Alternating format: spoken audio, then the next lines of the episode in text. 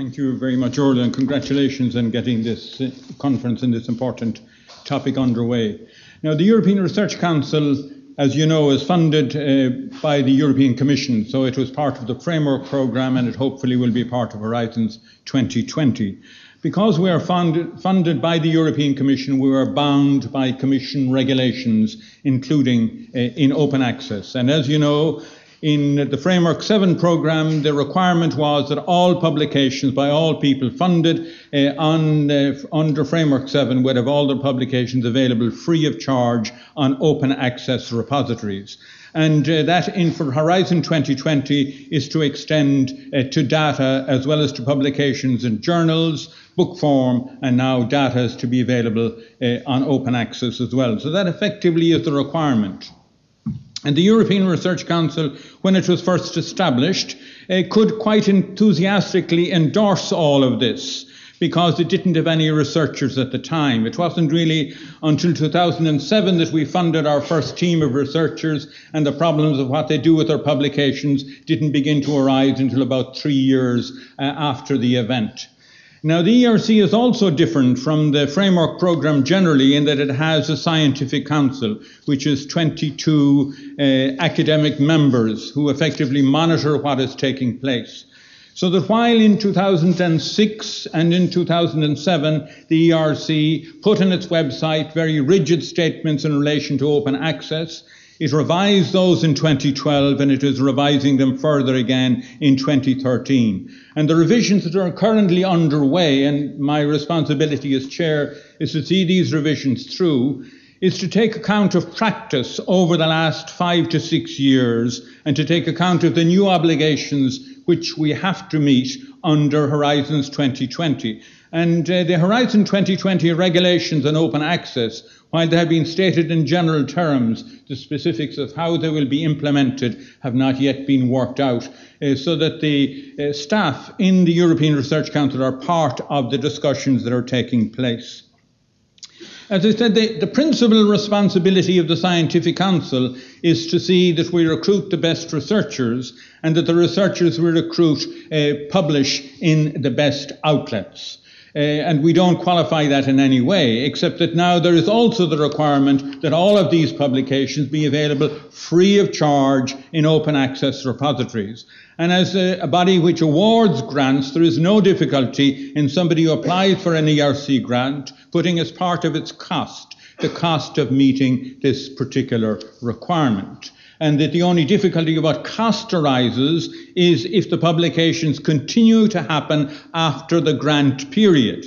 Uh, then effectively the grant has been closed down and there isn't any money anymore. And uh, generally speaking, we have been better than the framework program generally in having our researchers uh, make their publications available on open access. Something like 80% of the publications of grantees have been made available in open access of the ERC grantees, whereas uh, that for the framework program generally is in a much lower level than that. Our figures are higher because the grants go to individuals and because we have an administrative staff who uh, engage in conversations with them on these matters and help them in locating uh, their publications. But now that we are revising and we are sitting down seriously to address the whole question of open access, the problems that have arisen, uh, first of all, we have concluded that we are not in favour of open access for open access's sake. Uh, we do not believe to use part of the vocabulary that's being used in the debate, that the tax-paying public have a moral right to see all publications free of charge on their home computers. Uh, we don't see any purpose in that at all. We find that most bus drivers out in Donnybrook bus station are not particularly worried about whether or not uh, the most recent cancer publications are available to them free of charge. So that's really not an issue.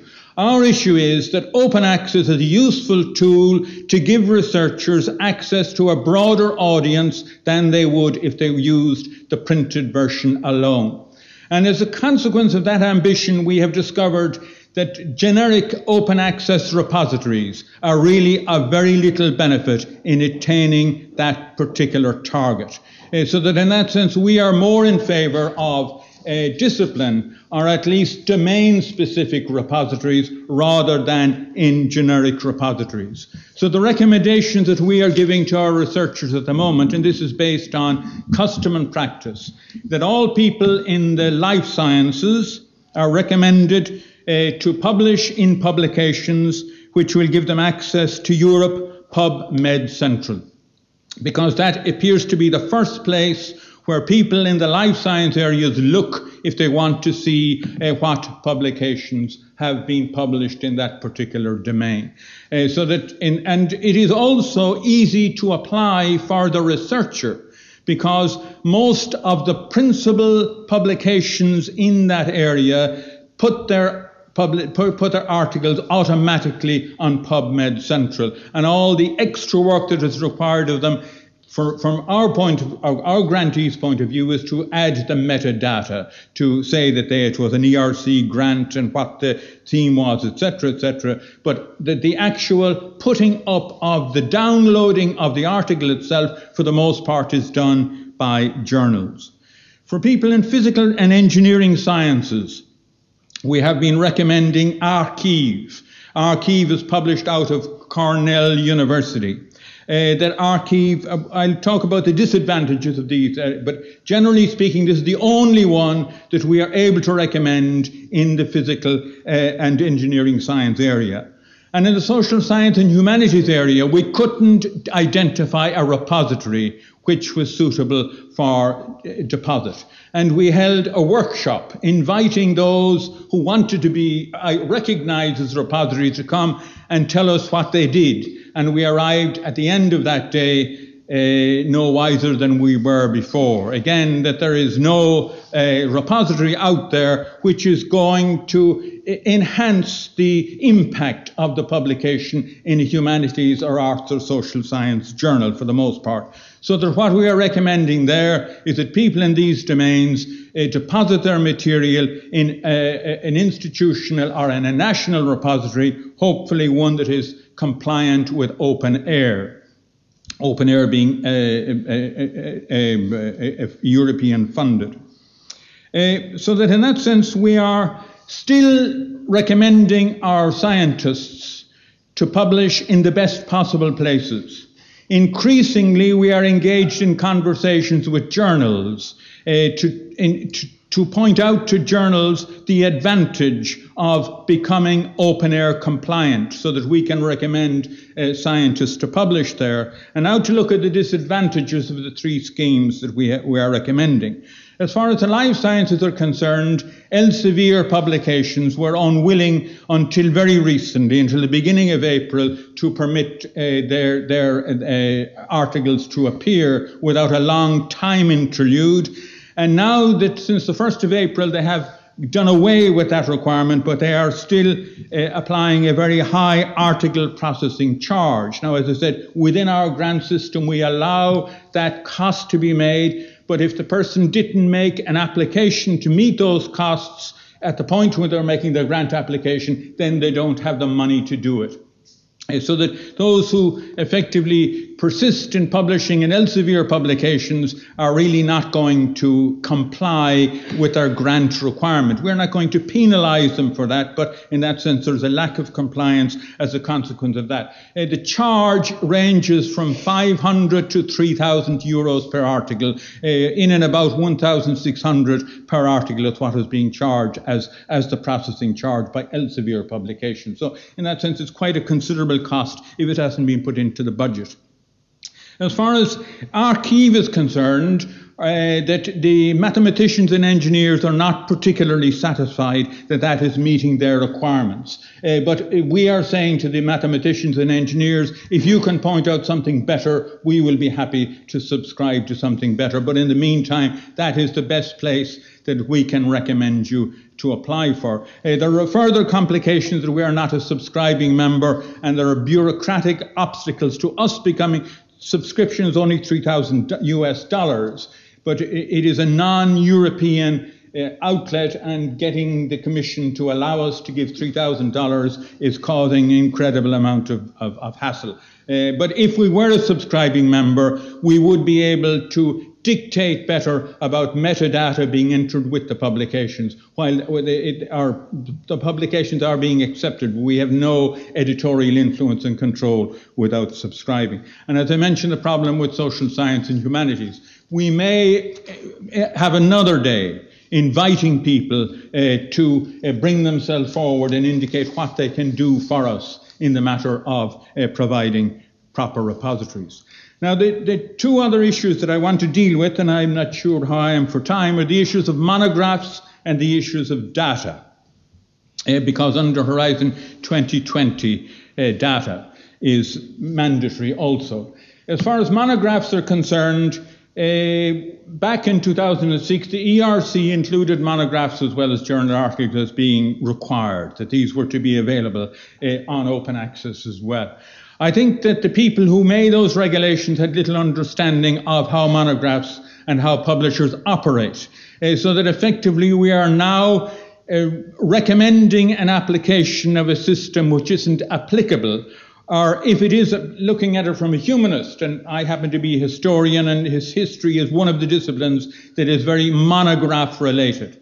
Uh, so that uh, the, the more prestigious publish, English language publishers, university presses, effectively will not allow you to put their books up on a repository free of charge. And insofar as they are addressing the repository issue for open access, they are developing repositories of their own, which won't be free of charge. In other words, in a few years down the line, Oxford University Press will publish monographs, will have online versions available, and libraries will choose whether they want to subscribe to the online version or to the print version. But there is no way that they will allow free of charge on an institutional repository. So that, in that sense, the rules are not uh, applicable at the moment. And the, if, if, if the Commission uh, stays rigidly with the requirement that all monographs be available on open access, what is going to happen is that a new tier of publishers less competitive publishers will come into being who will charge people to print the book in the first instance and then charge people to do an online version which will be available free of charge in a repository. In that sense, I think it will be bringing down the quality of the places where people are publishing. As far as data is concerned, uh, yes, we are in favour of data being made available and public as early as possible. And, uh, but on the other hand, we recognize that there are problems there for everybody. Uh, for people in the qualitative social science areas, that many of the oral interviews which are conducted are conducted on the strict understanding that this is confidential data and there, frequently it will be stated it's going to be confidential for 10 years or 20 years or until the last person mentioned in the repository is dead or whatever it might be. In that sense, any publications which are reliant on that type of data ultimately cannot be made, be made available uh, on free open access. Many people in science areas have entered into contractual arrangements with industry who are co-sponsors of the research itself. And in that, again, there is a contractual bar on exposing the data which has been assembled in that way.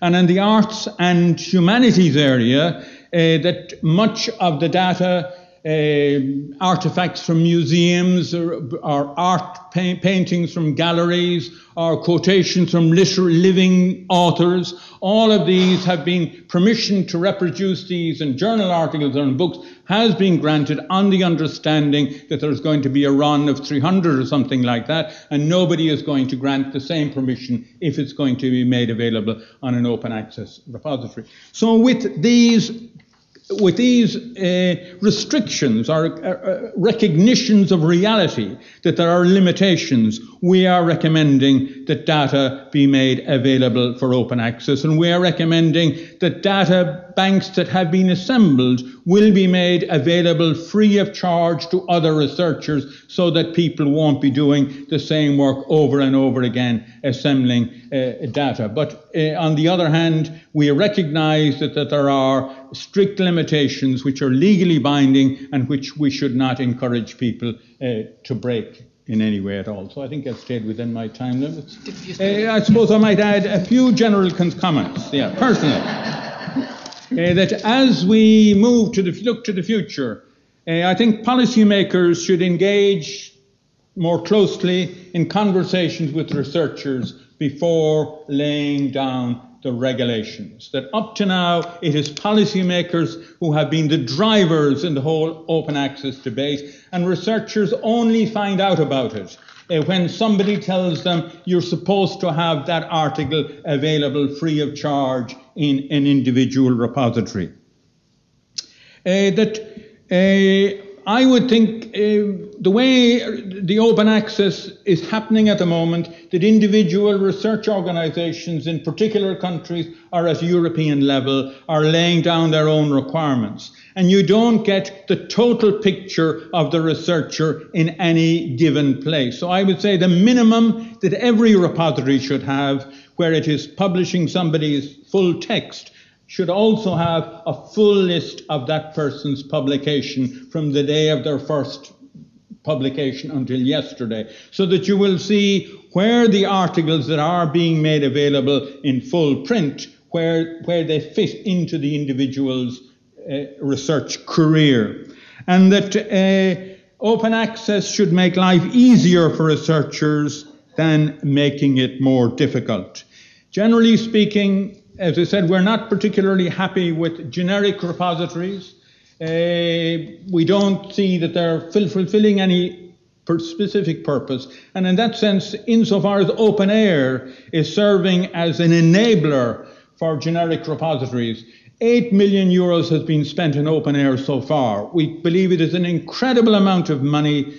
We can, personally speaking, I can, can see that we have had much return for it so far, and I'm not sure it is the correct way to go. It might be better to have a sequence of discipline based repositories rather than to do the generic style that OpenAIRE is working to. And the other problem with OpenAIRE is that it gets its money from uh, one tranche of EU funding to the other, so that any open access repository has to guarantee permanency.